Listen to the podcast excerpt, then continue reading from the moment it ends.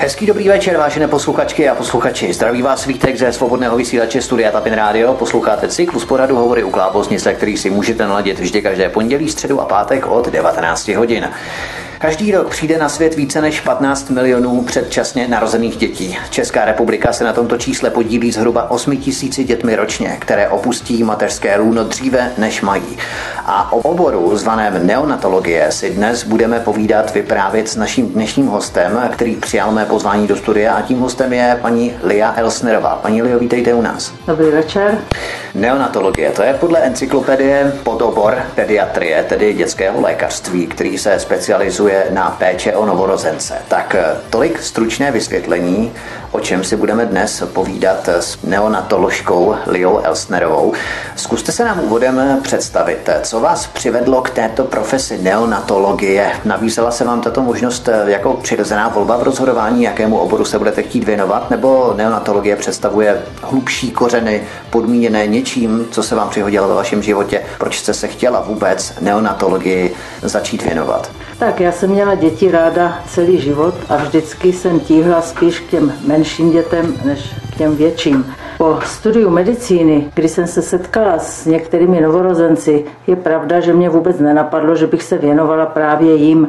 Po dobu mého studia obor neonatologie nebyl ještě na takové úrovni jako v současné době a v podstatě nedonošených dětí nebylo na světě ještě tolik, jako je teď. Ta volba po studiu medicíny byla tak půl na půl. Něco, byla, něco bylo dílo náhody, něco bylo eh, moje takové Eh, rozhodnutí spíše to, že jsem se nechtěla příliš věnovat velkým dětem. A protože mě ty malé děti vždycky přitahovaly a nijak jsem se tím netajila, tak už při mém nástupu do Ostravské nemocnice na Fifejdách, kdy jsme nastupovali čtyři absolventi, každý začínal na jednom z oddělení a mě zařadili hned na oddělení novorozenců. Je pravda, že jsem tam nebyla dlouho, potom jsem pracovala i na oddělení trošku větších dětí, ale s těmi úplně velkými okolo těch 10-15 let jsem nikdy nepracovala eh, naplno. No a po třech letech nebo třech a půl letech, které jsem strávila v Ostravě,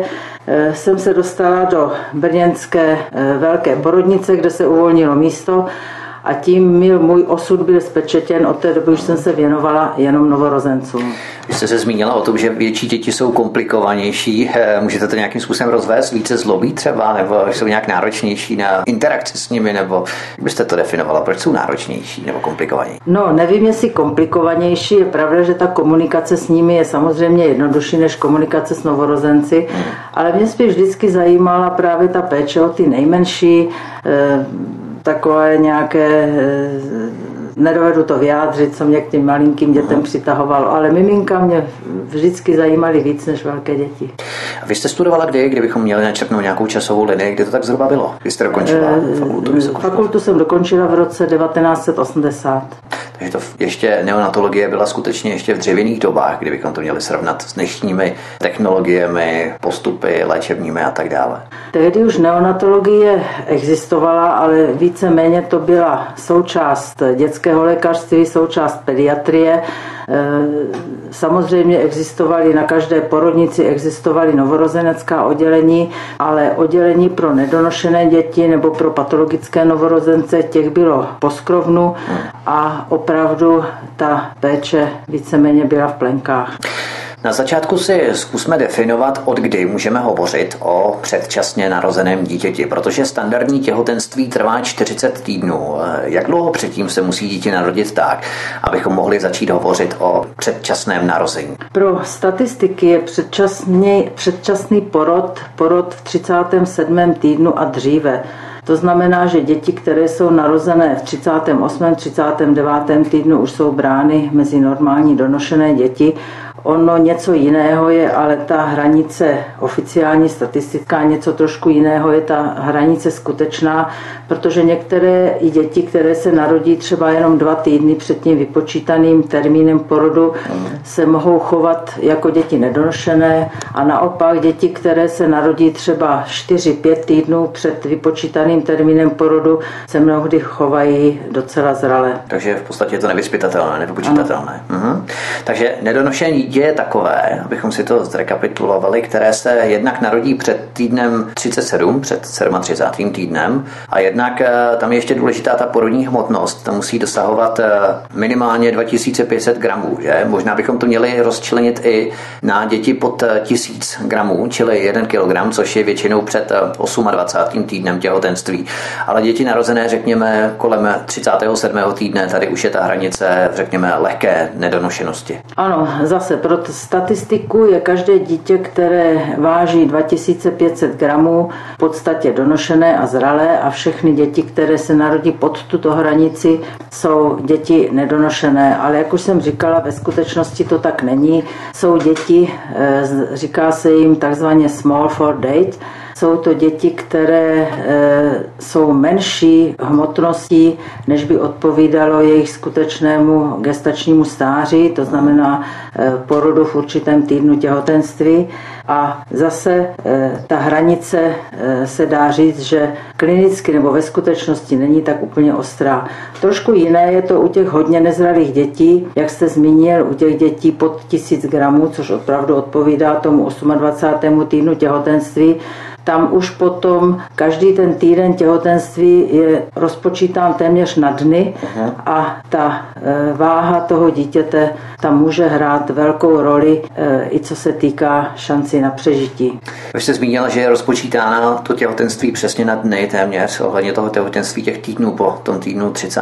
To znamená, že vy máte třeba jako neonatologové zmapováno, jaké orgány toho dítěte se vyvíjí eh, v ten či onen týden. Prostě máte to rozčleněno, nějak rozkategorizováno, že víte přesně, kdy se co u toho dítěte vyvíjí třeba? Tohle to určitě spočítáno je, ale takhle se těhotenství nebo délka těhotenství nepočítá. Tam se eh, ta délka těhotenství se hodnotí podle délky eh, plodu v děloze matky a to v těch prvních týdnech vývoje celého toho zárodku, protože se ví, že v těch prvních týdnech se ten zárodek vyvíjí v podstatě rovnoměrně.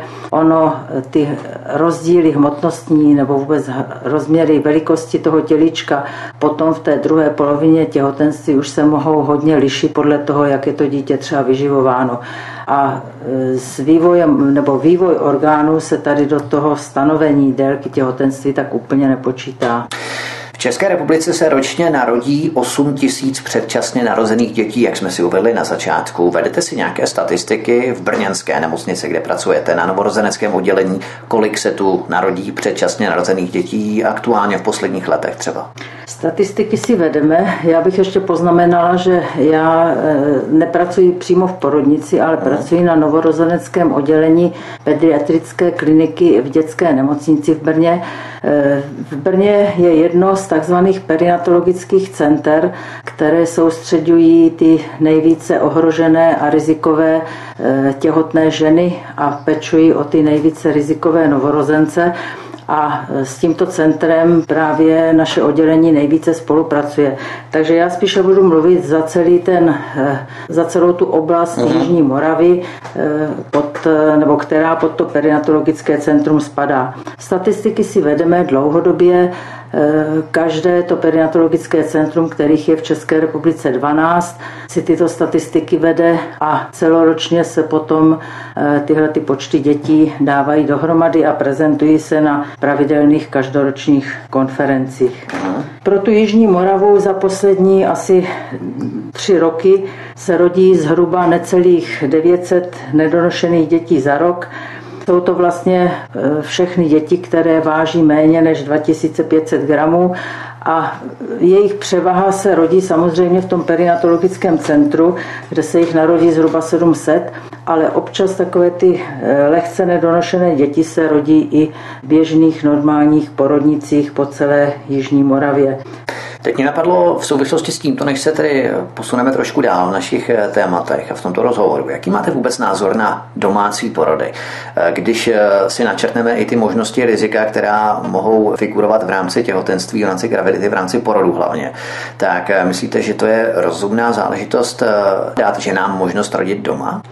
Domácí porody obecně za podmínek, tak jak se vedou v České republice, bych nikomu nedoporučovala, protože z vlastních zkušeností vím, že každý porod, byť sebe fyziologičtěji probíhající po sebe lepším těhotenství, se může kdykoliv zvrtnout. Hmm. A právě proto, že pracuji na oddělení, kde se e, hodně hromadí tady tyhle ty děti z patologických třeba porodů, vím i o úmrtí maminek, i o úmrtí dětí a nejsou to ojedinělé případy za ten rok. Myslíte v rámci domácích porodů? V rámci domácích porodů, ano. Aha. Po domácích porodech, děti po domácích porodech. A jaké komplikace můžou vůbec nastat, které potom rezultují v úmrtí maminky, úmrtí miminka v rámci domácího porodu? Protože to je velmi tragická záležitost a možná bychom na to měli upozorňovat, byť se dnes razí takový ten trend domácích porodů, dát lidem tu svobodu, že nám tu svobodu, aby mohli rodit doma, tak eh, jaká jsou největší ta rizika? No, u maminek je těch rizik určitě víc, ale takovým nejzrádnějším a nejzáludnějším je krvácení, které po porodu neustane a ono probíhá pomalu a dlouho a ta maminka může vykrvácet, aniž si toho kdokoliv všimne. Pokud leží doma v posteli zakrytá peřinou, tak si nikdo nevšimne, že maminka tiše vykrvácela. A u těch dětí to jsou příhody, eh, kdy to dítě už se dusí v průběhu toho porodu, buď to nikdo nezachytí, anebo i když se zachytí, tak ta pomoc je tak daleko, že ty děti se rodí přidušené, udušené a někdy jim není pomoci už. Tak bylo možná dobré tahle rizika prezentovat prezentovat právě u nás v rádiu, aby si lidé nemysleli, že to je jenom to sluníčkové, to správné, to hezké rodit doma, ale že tam v podstatě mohou vstat i tato rizika, která mohou eh, vyústit až právě v tyto tragické konce, kterých se můžeme potom eh, dočkat. Eh, těch úmrtí vy jste zmínila, že není jich tak úplně zřídka, je jich více za rok. Tak dvě, tři úmrtí za ten rok jsou a to jsou jenom ty, o kterých my víme. Hmm. Nejčastější takovou příhodou je třeba nepoznaný uzel na pupečníku nebo omotání pupečníku kolem tělička dítěte, které se nedají dopředu odhadnout, eh, nedají se poznat v průběhu počínajícího porodu a eh, mnohdy potom ten závěr je tragický. Hmm. Tak eh, pojďme se posunout dále v rámci předčasných porodů. Můžete uvést alespoň hrubé procento úspěšnosti, kolik takto předčasně narozených dětí se vám podařilo zachránit v Brně? Brněnské nemocnici v rámci i toho perinatologického centra v Brně? Hmm, těch dětí zachráněných, nedonošených je poměrně hodně. Řekl bych, že úplně velká většina. Ono záleží také na té porodní hmotnosti. Dejme tomu, že takové ty děti vážící nad kilo a půl, které eh, se počítají mezi ty eh, středně až lehce nedonošené, tam přežijí téměř všichni, nebo tam 97% dětí, pokud nemá nějakou třeba vrozenou vadu, tak má šanci na přežití.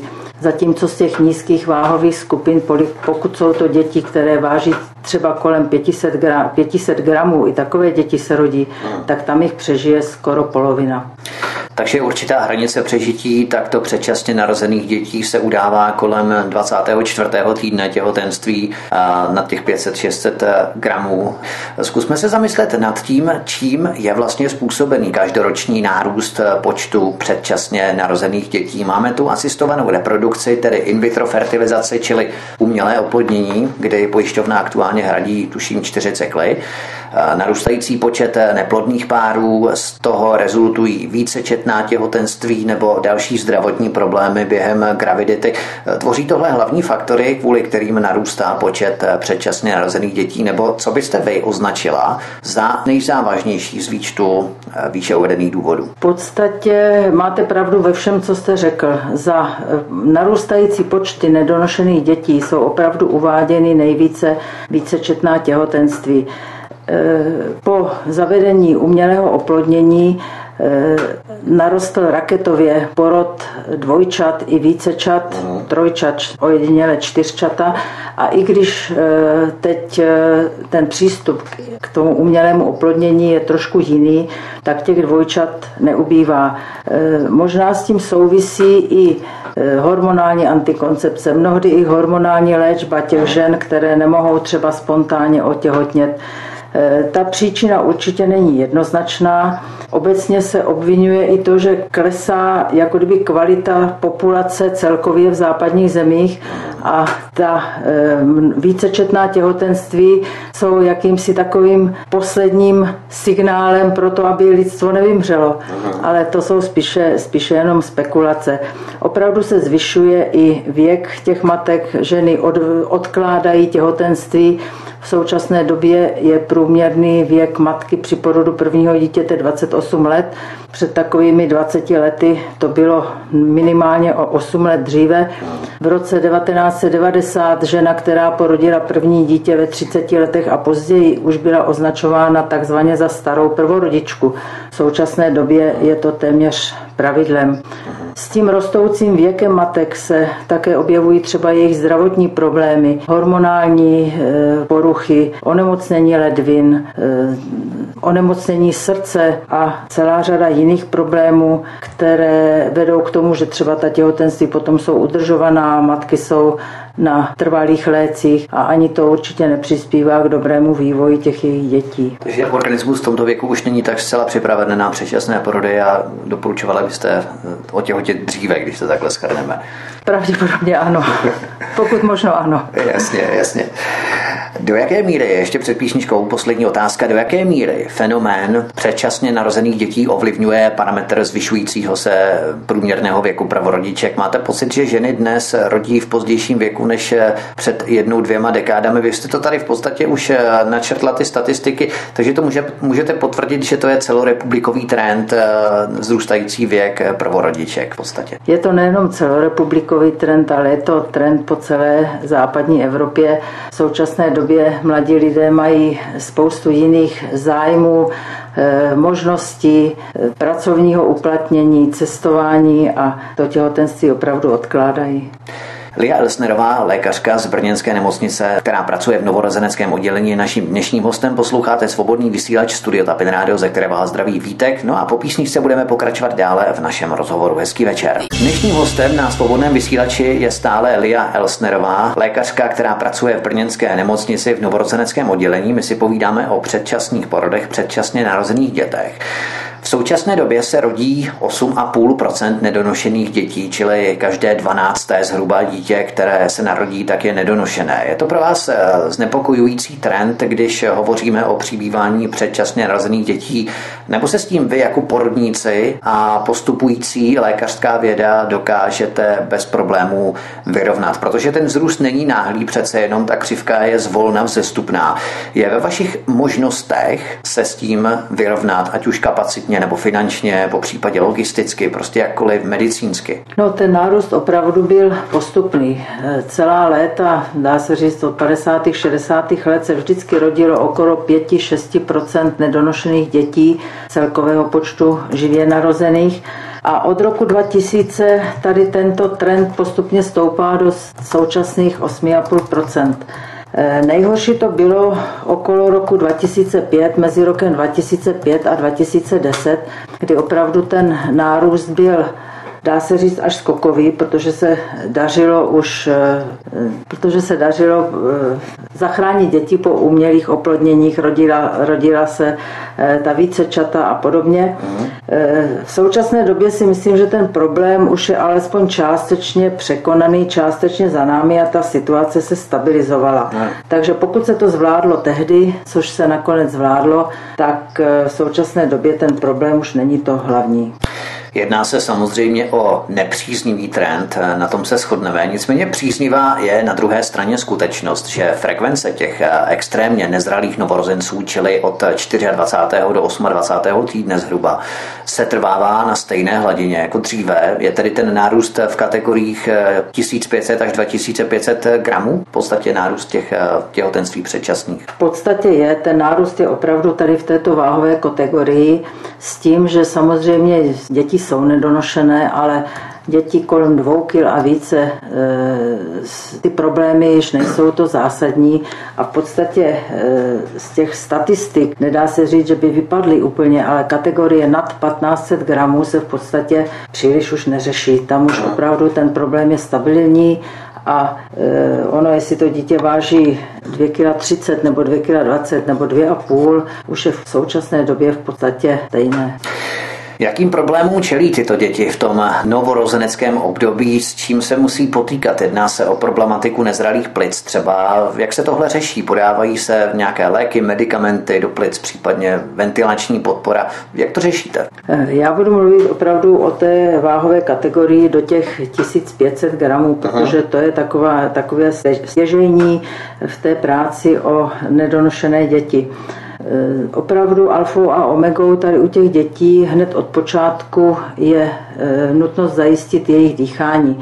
Všechny ostatní orgány se dají do určité míry jak kdyby nahradit nebo dají se jim pomoct, ale dýchání je alfou a omegou. Eh, pokud hrozí předčasný porod, tak maminkám už před narozením těch dětí je, jsou podávány kortikoidy v určitých intervalech, s cílem eh, dosáhnout určité nebo určité progrese zralosti plic těch dětí. Uh-huh. Říká se tomu takzvaná indukce plicní zralosti plodu a pokud se dokončí celá ta kůra, která obnáší minimálně dvě injekce, tak ty děti se opravdu rodí s plicemi o něco zralejšími, než pokud se ty děti narodí z čista jasna. A to už musíte vědět, že dojde k tomu předčasnému porodu, ne? Protože u těch předčasných porodů se to třeba nedozvíte předtím, než k tomu vůbec dojde k tomu porodu, ne? Většina, většina maminek už takové ty signály hrozícího předčasného porodu zachytí, Aha. anebo jsou ty maminky už pro nějaké rizikové těhotenství sledovány. Ideální právě je, pokud jsou sledovány v těch perinatologických centrech Jasně. a i ty porody, předčasné porody jsou směrovány tady do těch perinatologických center. Ono někdy může třeba odtéct plodová voda, tím sice je to jakýsi signál Aha. Eh, pro ten počínající porod, ale zase to dítě se třeba nenarodí hned, ale ten porod opravdu se dá zpomalit, takže se dítě narodí třeba za dva dny. Samozřejmě nejde to vždycky, ale ty děti, u kterých se podaří tady ta indukce plicní zralosti, jsou na tom vždycky s výhodou. Takže vy se musíte potýkat s tím, jestli to těhotenství zpomalit a ohrozit tak ten plod v případě, kdy to dítě nemůže ven a poskytnout mu jakousi první pomoc nebo hospitalizovat to dítě na JIP, jednotku intenzivní péče, anebo vyvolat ten předčasný porod uměle, abyste tomu dítěti poskytli tu první pomoc. Eh, to je obojí pravda, tímhle tím se ale více zabývají porodníci nebo ginekologové, takže Aha. Eh, do toho já nebudu příliš, eh, příliš mluvit, ale právě v těch centrech je ta péče soustředěna proto, že tam i porodníci vědí, co mají dělat, i neonatologové vědí, co mají dělat, tak aby to dítě, které už se musí narodit, protože pokud se ten porod rozběhne, tak Aha. zpomalit do nekonečna to nejde, tak pokud už se musí narodit, tak aby se narodilo za co nejlepších podmínek ano. pro to dítě. Jak dlouho trvají tyto komplikace ohledně nevyzrálých plic, ohledně dýchání, když se tady tomu vrátíme, dokončíme to? E, zase záleží na celkové zrálosti toho dítěte. Pokud se dítě narodí v 23. 24. týdnu těhotenství, což je něco vlastně vůbec za půlkou těhotenství, Aha. tam ty plice můžou být do určité míry ještě třeba i anatomicky nezralé, což je vždycky eh, hodně špatně. Pokud jsou jenom funkčně nezralé, tak se dá těm dětem pomoci tady tou indukci plicní zralosti, jak jsem to zmínila, a potom samozřejmě po narození se jim podávají látky, nazývají se surfaktant, je to eh, několik typů těch léků, ty se jim podávají přímo do těch nezralých plic a pomáhají stabilizovat ty plice. No a potom jsou ty děti na různém typu dechové podpory přístrojem, tě, té podpory je zase několik těch typů, od eh, jenom třeba tlakové podpory dýchání až po um, úplně umělou řízenou Aha. ventilaci. A potom přichází na řadu trávení, které je také velice nezralé. Tady už eh, do hry vstupují maminky, které tu hrají významnou roli. Co se tady odehrává potom? To trávení je taky hodně nezralé. Já vždycky říkám maminkám, podívejte, to dítě ještě tři měsíce vůbec nemělo vědět, že má něco trávit, tak po něm nemůžeme chtít, aby hnedka se uživilo vaším Jasně. mlékem. Eh, samozřejmě, že vlastně už plod v děloze matky poliká třeba plodovou vodu, částečně trávy, vytváří takovou tu první stolici nazývanou smolka, kterou potom po narození vylučuje. Takže jakýsi start toho trávicího ústrojí už začíná v děloze. Po narození eh, je ideální, když maminky odstřikávají i ty svoje první kapky mléka, nazývané kolostrum, a e, sestřičky to potom dávají dětem do pusinky nebo sondou potom do žaludku, když e, toho mléka už je více. Ze začátku jsou to opravdu minimální dávky, třeba 1-2 ml několikrát za den a tím se nastartuje to trávení toho těžce nezralého miminka. Aha. Tomu se říká takzvaný priming. A jak to dítě e, potom toleruje tady ty malé dávky jídla, tak se postupně, postupně ty dávky mléka zvyšují. Je možné vůbec stanovit nějaký zlomový bod v těch eh, prvních dnech předčasného narození dítěte, kdy je možné říct nebo prohlásit, že dítě stoprocentně přežije, nebo je medicína tak, řekněme, nevyspytatelná, že si ani lékaři nemohou být jistí, zda dítě, které je hospitalizované na IPU, tak eh, že má téměř jistou šanci na přežití? Ta medicína je opravdu nevyspytatelná. Ono se vám podaří eh, takzvaně vypiplat dítě z nějakých 500-600 gramů. To dítě už je na světě měsíc, 6 týdnů, už váží přes kilo a potom přijde zlom, kdy jo. se vyčerpají veškeré rezervy toho malinkého organismu, přijde třeba nějaká infekce nebo nějaká další zátěž a to hmm. dítě prostě nepřežije. Já vždycky říkám maminkám, dokud to vaše dítě nepůjde domů, tady ty těžce nezralé děti, tak si nemůžete být jistý, že to dítě přežije. To jsou opravdu ty děti pod to kilo a půl, nad to kilo a půl, tam už většinou takovéhle problémy neřešíme. Takže vy jste spíš eh, podporovatelka toho říct si těm maminkám na rovinu, co se může stát, než jim malovat nějaké vzdušné zámky, že to dobře dopadne, že všechno bude v pořádku a tak dále, tak spíše jim říct ty věci na rovinu. V podstatě ano, je k tomu nutný, ale hodně individuální přístup. Někdy jsou takovým informacím přístupní spíše tatínkové, které to potom na ty maminky přenášejí, Aha. ale e, v určité fázi je potom lepší říct třeba za přítomnosti obou rodičů, jak e, na tomto dítě opravdu fakticky je. Já se snažím těm maminkám nemalovat úplně vzdušné známky. Samozřejmě to nemůže být úplně první informace, pokud oni vidí to svoje nezralé dítě, a doufají v něco a jsou po porodu a jsou ve stresu sami. No, Spíše jim to potom říkáme s odstupem třeba několika dnů, někdy i týdnů. E, ten přístup je opravdu individuální, ale snažíme se to můžou sdělit i sami, že na tom porodním oddělení a v podstatě vy jim třeba můžete nějaké informace s dobrou vůlí zamlčet, ale ono se to potom ta maminka rozvíjí od jiné, že co se může stát a přihodit. Takže nikdy si může, být jisté, co se dozví. Ano, může samozřejmě. I když zase snažíme se informace o těch dětech sdělovat rodičům, pokud možno tak, aby to zase nesledovali ostatní maminky, ano, které ano, na tom oddělení třeba tak. jsou. S jakými dalšími rizikovými faktory se můžeme u předčasně narozených dětí setkávat nejčastěji, ať už se jedná o těžké neurologické onemocnění, porucha zraku, sluchu? Co to většinou bývá? Co dělá lékařům nebo co dělá vám, neonatologům, největší vrázky na čele? Eh, já vždycky říkám, jsou čtyři okruhy eh, postižení z nezralosti u těch nejvíc nezralých dětí. O plicích a zažívacím traktu už jsme mluvili a těmi druhými dvěma je mozek a oči. Hmm. Eh, co se týká mozku, když se narodí dítě v tom 4 a 25. týdnu, ten mozek je tak nezralý, že pokud se na něj díváte ultrazvukem, tak tam ještě téměř vůbec nejsou žádné mozkové závity vytvořené. Ten povrch mozkové kůry je téměř úplně hladký. A ten mozek je tak nezralý, že e, se tam může stát v podstatě cokoliv. Samozřejmě nervové buňky už tam nějaké jsou vytvořené, ale všechny ty spoje se vytváří teprve dodatečně. A ten mozek, jak je nezralý, tak je také zranitelný. Je méně odolný třeba vůči výkyvům tlaku, které můžou vést k rozsáhlému krvácení do mozku. To je jedna taková oblast těžkého postižení mozku u nezralých dětí.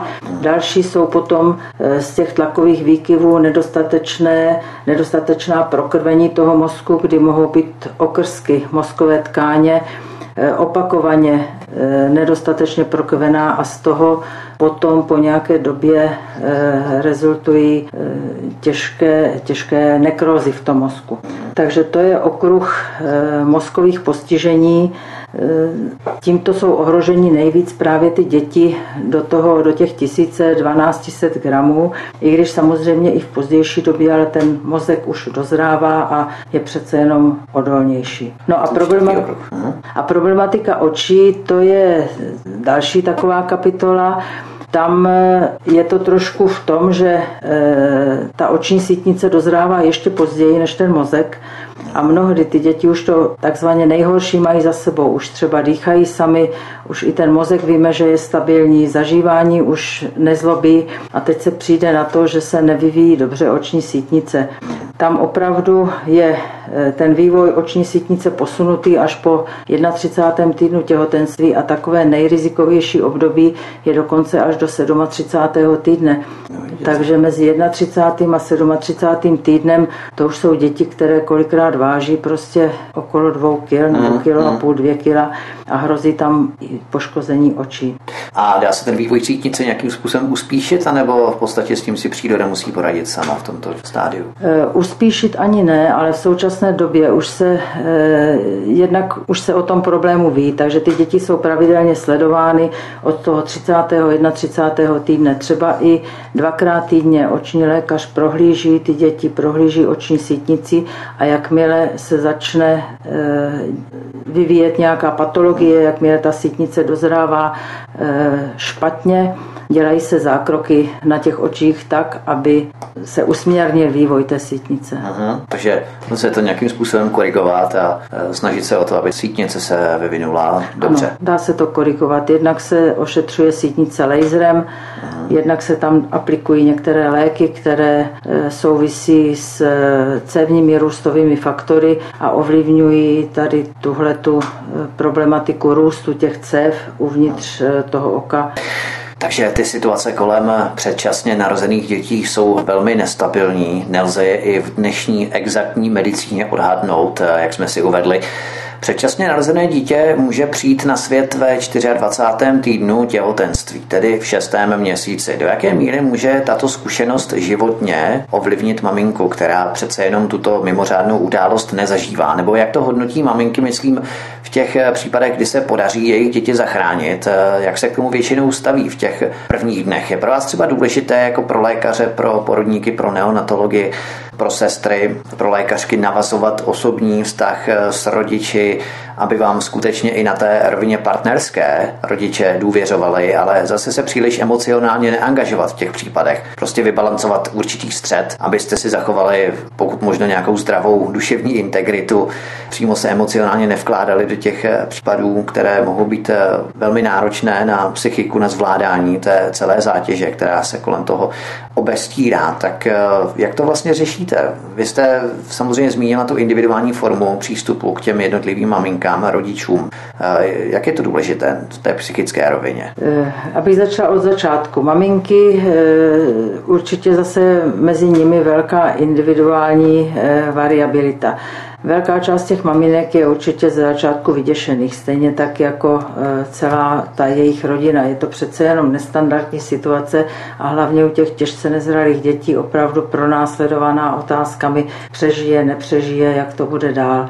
Je pravda, že já tím, že pracuji v dětské nemocnici na novorozeneckém oddělení, my tam maminky bezprostředně po porodu nemáme. Také těch nedonošených dětí bezprostředně po narození máme málo. Většinou se k nám dostanou jenom děti, které mají od narození nějaký zásadní problém, který třeba nevyřeší v tom perinatologickém centru, které je v porodnici na obilním trhu v Brně. E, nicméně kontakt s těmi rodiči e, máme, samozřejmě musíme mít. Eh, snažíme se s těmi maminky vycházet na takové umírněné partnerské linii. On nemůže, eh, zdravotnický personál se nemůže úplně emocionálně hmm. Eh, spojit s těmi rodiči a oddat se jim úplně, protože to prostě v tom počtu dětí a za ta léta to nelze. Eh, zase na druhou stranu se snažíme být vůči těm maminkám empatickým. Musíte je ale, eh, protože to je nemocnice, děti mají přece jenom nějaký režim, musíte dodržovat nějaká pravidla, tak se snažíme ty maminky trošku usměrnit, což eh, není někdy úplně jednoduché, protože když to řeknu úplně naplno, ty maminky tam si nemůžou dělat, co chtějí, hlavně ve vztahu k těm nedonošeným dětem. Některé se těch dětí dokonce i bojí, což někdy je to pro nás trošku výhoda, že e, tam opravdu jenom stojí, dívají se do inkubátoru, hladí to dítě maximálně, ale jinak nijak nezasahují. Jsou ale maminky aktivní, které takzvaně chtějí pro to své dítě to nejlepší ale ono ne vždy ty jejich zásahy jsou opravdu pro to dítě to nejlepší. A jaké jsou třeba ty zásahy, které vám komplikují tu vaší práci v rámci péče o to dítě, o to předčasné narozené dítě? Už jsme se tam setkali s různými vonnými tyčinkami a, a, a Takže spíše v rámci i hygieny to může způsobit nějaké eh, komplikace? I, i, v, i, v, rámci té, I v rámci té hygieny. A maminky v podstatě ve se sami zapojují do té péče, nepřevládá u nich takový ten postoj nebo pasivita, že to necháme v rukou lékařů, věda to vyřeší nebo medicína to vyřeší, ale snaží se aktivně vstupovat do té péče, mají třeba neomezený přístup na oddělení nejen maminky, třeba ale i otcové, sourozenci, pradědiče. Jak to tam chodí? Eh, no právě tady ten neomezený přístup si myslím, myslím, že na žádné jednotce intenzivní péče pro nedonošené děti maminky nemají a ani ho mít nemohou. To souvisí trošku s těmi pravidly péče o ty nedonošené děti, pravidly v té nemocnici. Eh, většinou to je tak, že na oddělení jí se bez problému eh, mohou dostat rodiče těch dětí. My jsme u nás nakonec omezili i veškerý další příbuzný, takže ani babičky, dědečky na oddělení nepouštíme, protože ono, když tam leží 20 dětí a u každého dítěte se vystřídá 5 až 6 Jasně. osob rodinných příslušníků, tak tím oddělením během, během návštěv projde 100 lidí. Mm. Takže to taky dobře nejde. Maminky ve se snažíme přijímat, pokud už ty děti potom, nebo pokud o ty děti mohou pečovat, oni si je potom přebalují, krmí všecko většinou pod dozorem nebo ve spolupráci té sestry. Lékařka Lia Elsnerová, která pracuje v Brněnské dětské nemocnici na novorozeneckém oddělení a naším dnešním hostem povídáme si o předčasných porodech a po písničce budeme pokračovat dál. Posloucháte svobodný vysílač od mikrofonu vás zdraví vítek, hezký večer. Dnešním pořadem nás provází Lia Elsnerová, lékařka, která pracuje v Brněnské dětské nemocnici na novorozeneckém oddělení. Povídáme si o předčasných porodech, o předčasně narozených dětech. Do jaké míry k překonání takové svízelné situace přece jenom ke klidu příliš nepřispívá hospitalizace dítěte na IPu, maminka s ním nemůže trávit veškerý čas, neví, zda to dítě vůbec přežije a pokud přežije, tak jaká bude kvalita jeho života. Tak do jaké míry k překonání takové situace přispívají otcové? Vypořádávají se nebo vyrovnávají se s nastalou situací lépe a přenáší určité sklidnění na maminky? Nebo jak byste to hodnotila? Jaký je ten rozdíl v přístupu matek matek a otců.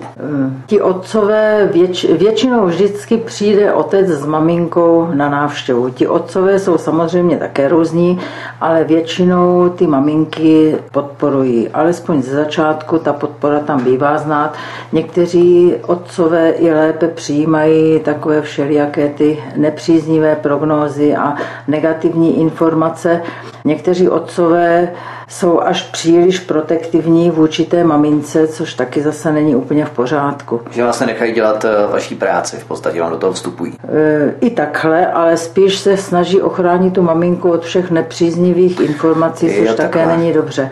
Ale potom jsou takoví ti otcové organizátoři, kteří opravdu se snaží do všeho vnášet své já. Jasně. A já vždycky říkám, ti otcové, kdyby mohli kojit, tak asi úplně přeberou tu péči o to dítě, což eh, tam u nás moc nemáme rádi. Hmm. A hlavně tihleti organizátoři, otcové, nebo otcové organizátoři organizují i ty maminky, což teda na některých těch maminkách se to i negativně podepisuje, protože maminka po porodu musí sama říct, eh, co cítí, jak to cítí, jestli se cítí na to, aby zvládla péči o dítě a ne, že tatínek bude říkat, ne, ty tady teď musíš zůstat a budeš pečovat o to dítě, když ta maminka po císařském řezu sotva stojí na nohou. Mm-hmm. Takže otcové jsou různí, maminky jsou různé, ale ve směs dá se říct, že e, tatínkové aspoň z počátku ty maminky vždycky podporují.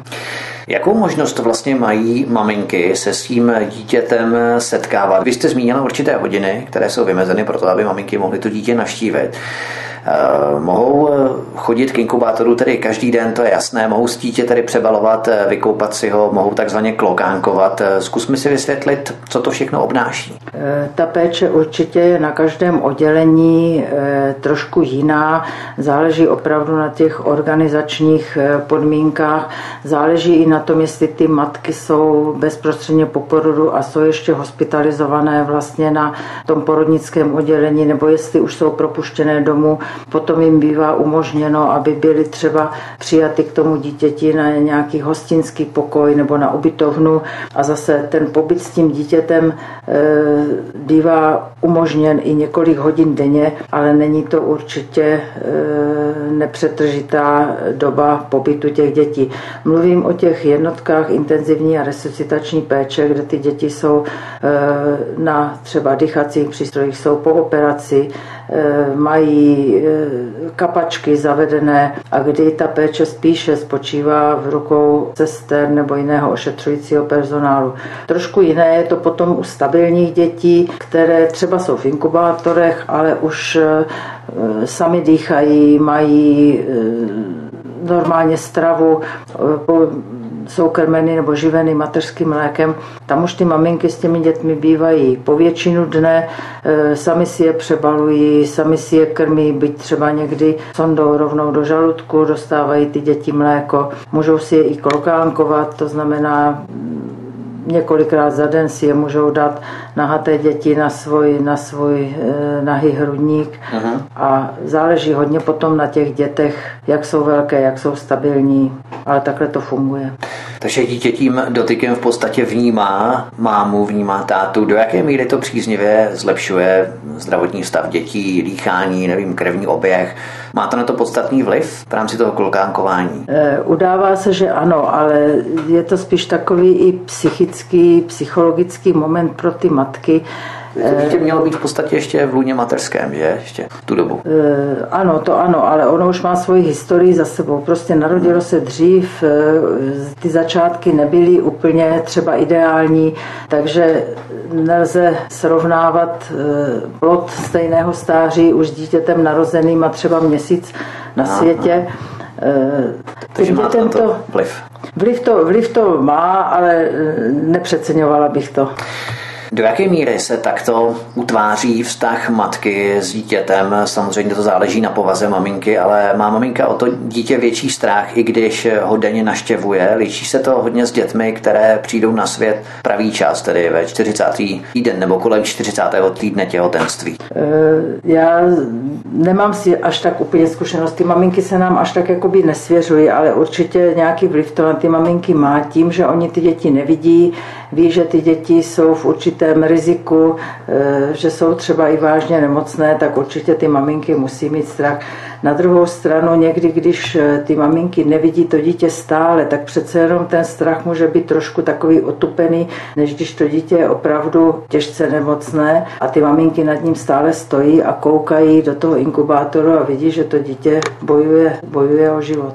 Jsem myslel, že řeknete, že s tím nemáte zkušenosti právě proto, že nepřicházíte do styku s matkami, eh, které rodí v pravidelný čas nebo v ten čas vypočítaný, protože vy pracujete na novotureckém oddělení eh, pro předčasně narozené děti. To znamená, že vy nepřicházíte do styku vlastně s matkami, které rodí v eh, ten daný termín vypočítaný, že? Eh, my máme na oddělení i donošené děti. My jsme právě v té dětské nemocnici, tady tohleto novorozenecké oddělení neslouží jenom pro nedonošené, uh-huh. ale slouží i pro donošené novorozence, které mají nějaký zásadní problém, jako třeba vrozenou vývojovou vadu, eh, nějaký těžký zápal plic, nebo jsou tam hodně děti kříšené se srdečními vadami a podobně. Uh-huh. Takže máme zkušenost i tady s těmito eh, matkami donošených dětí, byť nemocným. Ano, s komplikacemi. s komplikacemi. Předčasně narozená miminka zůstávají ale většinu dne v inkubátorech samotné bez rodičů. Ovšem v Olomoucké fakultní nemocnici proběhl projekt, nebo možná ještě probíhá, kdy se novorozencům snaží přítomnost jejich nejbližších alespoň nasimulovat. Třeba tak, že jim pouštěli nahrávky hlasů jejich rodiny. Tam pozorovali určitý pozitivní eh, průběh nebo pozitivní reakce těch dětí na monitorech životních funkcí, vyrovnaná srdeční akce, pravidelnější dýchání i pohledem. Ty děti vypadaly spokojeněji v těch inkubátorech. Probíhal i u vás v Brně podobný experiment, nebo jak se k tomu vůbec stavíte? Myslíš, že to pomáhá?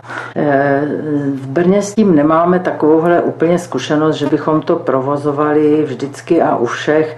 Eh, je to jako s tím klokánkováním, nějaký efekt to může mít, pokud rodiče sami ze své iniciativy donesou třeba nějakou nahrávku, zpívání nebo načtenou nějakou knížku nebo hlas, jak si povídají s tím dítětem, tak eh, do inkubátoru, pokud je to nějaký malý reproduktorek a fleška, tak to umístíme. To jsem to chtěl říct, protože vlastně hodně nahlas, že? Ale no, musí to být samozřejmě regulované. Ale řekla bych, že by to mělo nějaký zásadní efekt na ty děti. Spíše to takový opravdu zase psychologický moment pro ty rodiče, že ví, že prostě tím dětem se eh, dostává, nebo jsou tam zastoupení u toho dítěte, i když fyzicky eh, nejsou, nejsou přítomní. Co nejvíce maminky trápí, že postupně vyhledají psychologickou pomoc, jaké povahy většinou bývají jejich obavy, strach, úzkost? Stává se vám, že mnohdy rodiče ani netuší, co medicína už dnes dokáže a jsou tak ve velkém stresu a až se setkají s vámi nebo s někým, kdo má tu zkušenost za sebou, prodělal určitou zkušenost s předčasným porodem, tak se potom tedy uvolní, protože ví, co medicína dokáže a začnou věřit v to lepší. Ty maminky ne všechny vyhledají psychologa, ono zase ty maminky určitě mají strach, ale řada těch maminek se uh, umí uh, s tím vyrovnat sama, sama od sebe.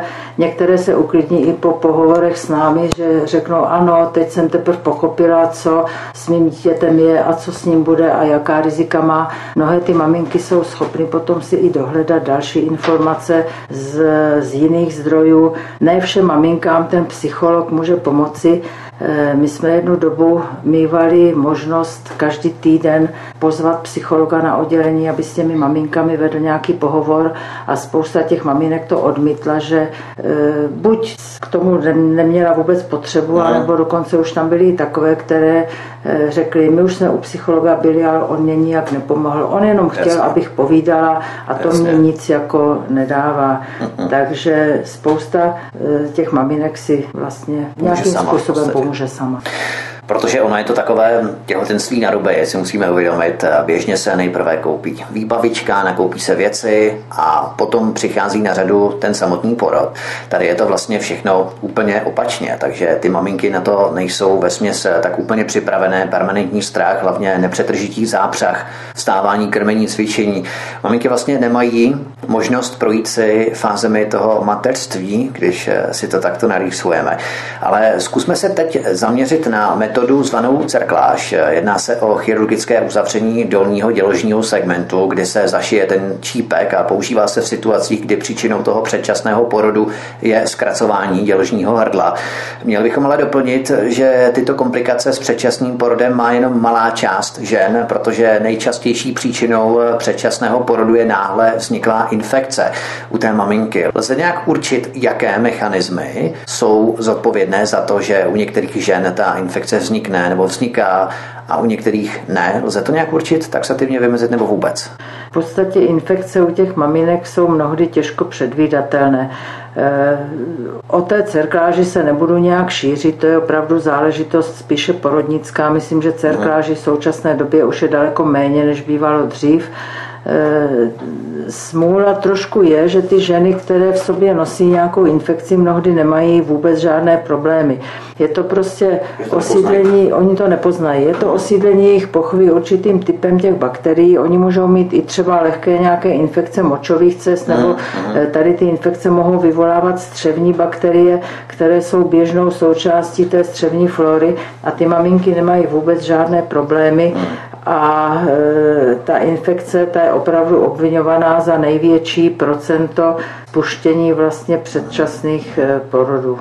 No vidíte to, takže nic nepodcenit a v podstatě absolvovat nějaká pravidelná vyšetření, která by mohla odhalit výskyt nějaké podobné infekce. Určitě. Takže cerkláž se dnes používá jen u malého procenta žen, jak jste e, řekla. Jaké předpoklady musí předčasně narozené děti splňovat pro to, aby mohly být propuštěné do domácí péče, což se samozřejmě velmi mění, pokud dítě potřebuje intervenci, ať už podpora dýchání, jak jsme o tom mluvili, podávání kyslíku, nedokáže třeba dostatečně přijímat potravu, takže vyžaduje ještě doplňkové infuze.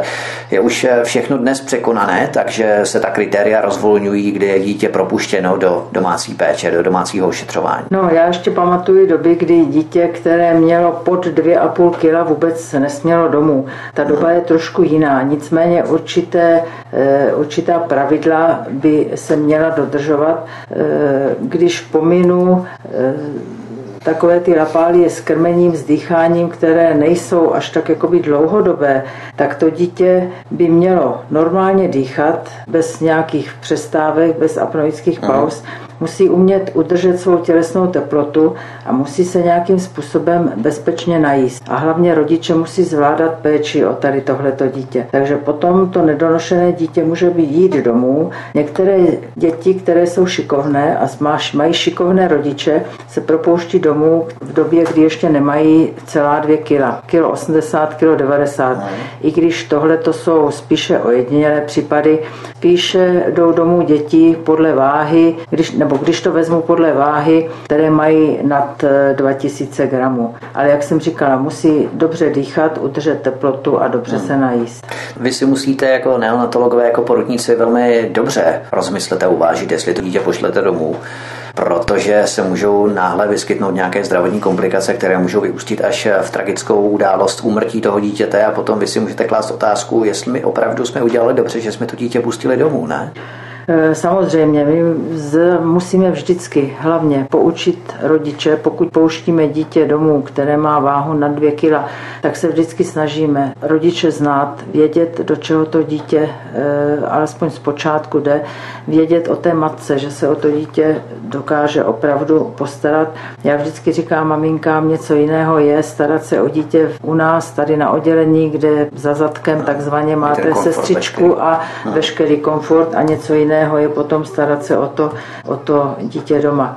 E, samozřejmě i při tom propuštění potom upozorňujeme maminky na různé signály, které mohou už signalizovat, že s tím dítětem není všechno v pořádku.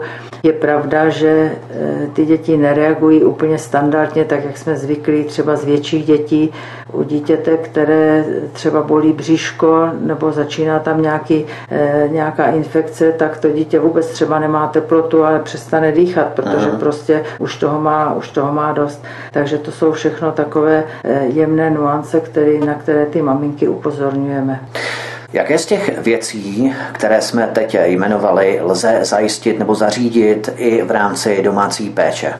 V té domácí péči teď bychom mluvili o dětech, které nejsou úplně zcela v pořádku a přesto už třeba jsou v té nemocnici dlouho a za určitých podmínek je lze propustit domů. Jsou to děti, které mají problémy třeba s příjmem stravy. Pokud sami nepijí, nepolikají, tak se zajišťuje výživa e, buď takzvaně parenterální, to bývá v případech, kdy e, mají nefunkční třeba část střeva, e, kdy se zajišťuje vyloženě výživa do žíly, ale na to musí být úplně speciální podmínky zavedení e, takové komůrky do cévního řečiště, kam ty rodiče potom doma dávají, dávají infuze.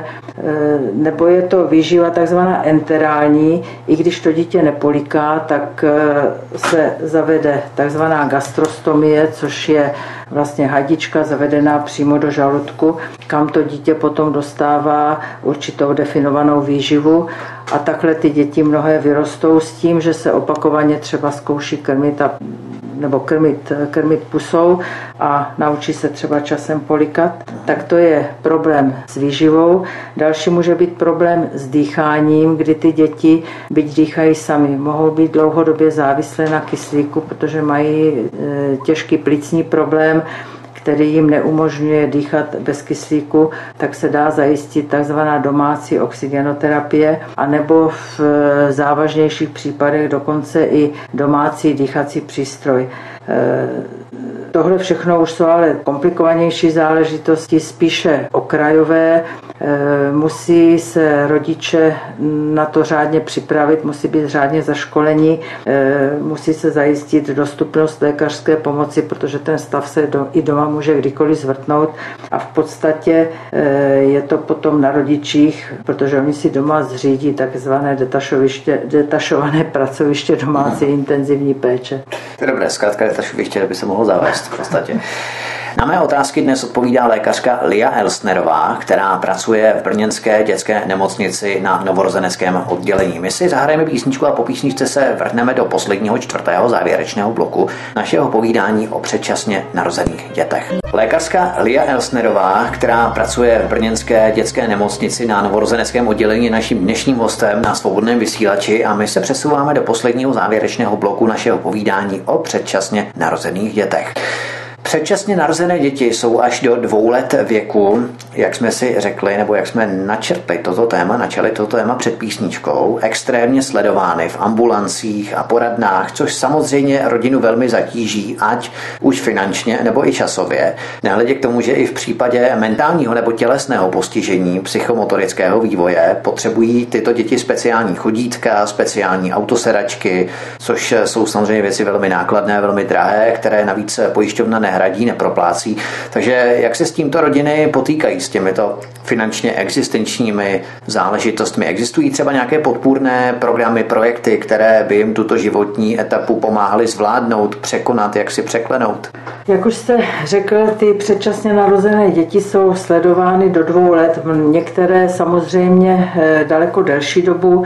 Existují takzvané rizikové poradny nebo neonatologické ambulance, nebo se jmenují Centra komplexní péče. Jsou to odborné ambulance při těch perinatologických centrech, které v globále pečují tady o ty předčasně narozené děti. V určitých intervalech tyhle děti jsou tam zvány a podle jejich potřeb jsou tam potom vyšetřovány, eventuálně léčeny, eh, sledovány a tak dále eh, ta pomoc je, ta pomoc je různá. E, cestovné mohou hradit i některé zdravotní pojišťovny například. Eh, existují potom různé nadace, zase je to docela individuálně, jsou při některých těch eh, perinatologických centrech, při některých eh, nemocnicích.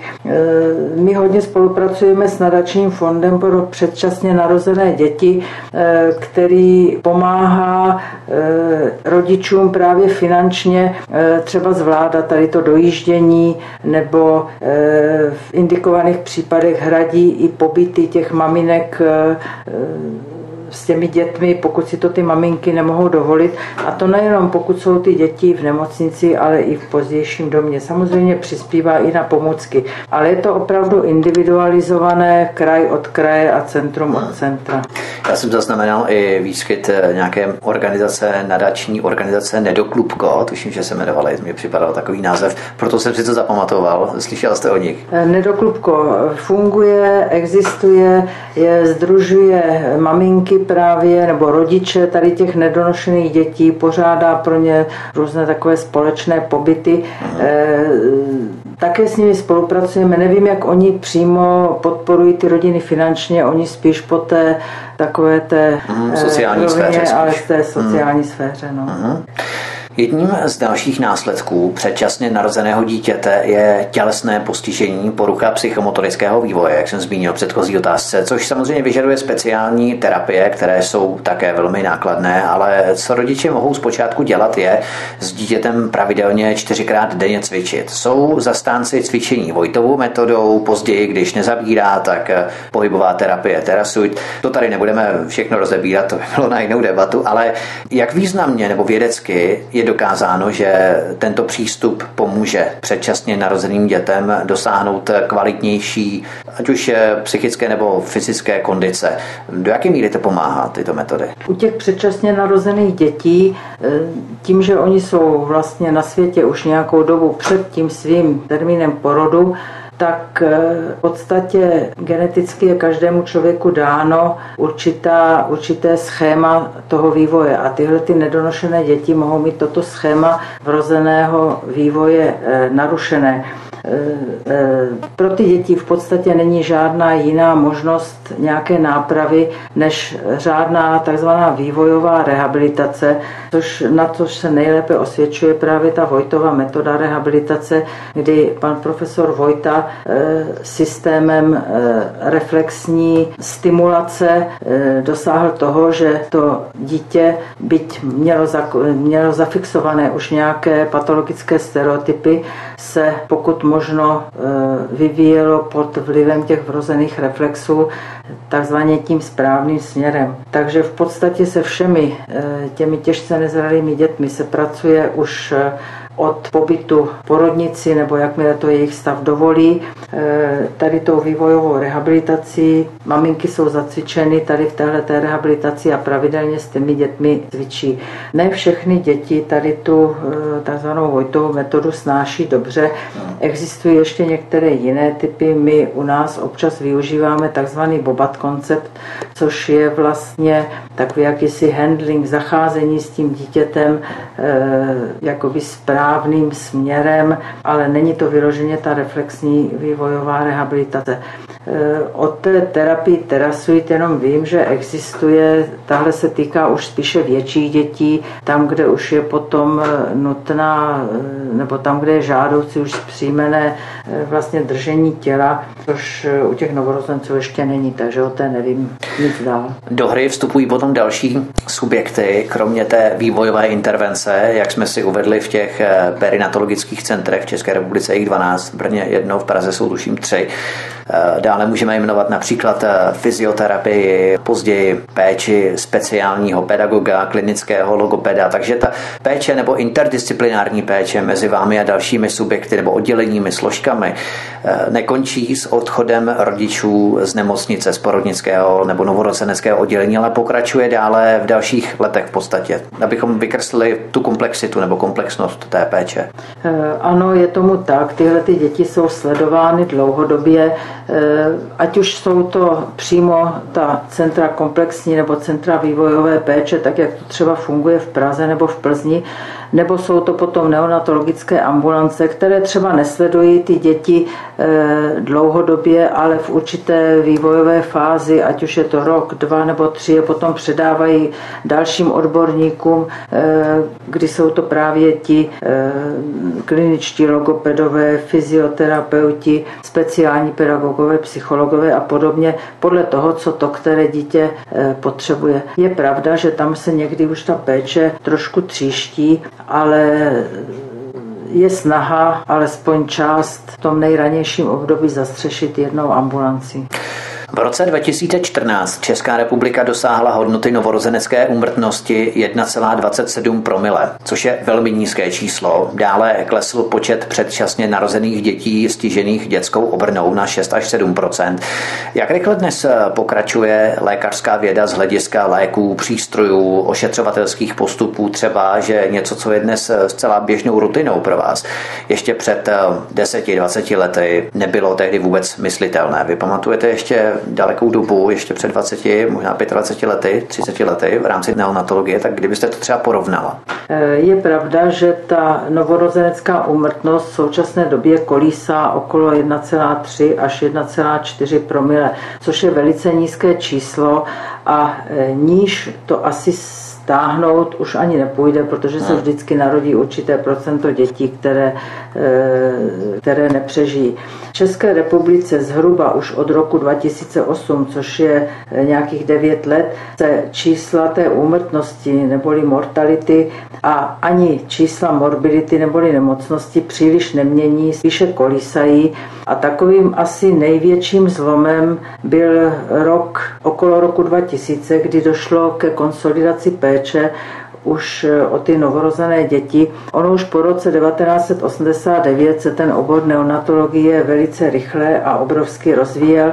V té době se zaváděla nová organizace péče o ty novorozence. Byla ustanovena právě ta perinatologická centra. Zavedla se transportní služba pro novorozence, takže do toho roku 2000, kdy se tady tohle všechno ustálilo, se potom zahájila e, taková větší péče o tu kvalitu Eh, přežívání těch novorozenců. Eh, začalo se šetrněji přistupovat k těm nedonošeným dětem. Eh, zaváděla se profilaxe některých infekcí u, u těch maminek. Byly zavedeny nové postupy vedení porodu tady těch těžce nedonošených dětí, nové postupy resuscitace novorozenců, nové postupy e, aplikace kyslíků těch nedonošených dětí. Takže po tom roku 2000 se to všechno e, jak kdyby zavádělo a zhruba od toho roku 2008 už ta péče je celkem teď stabilní.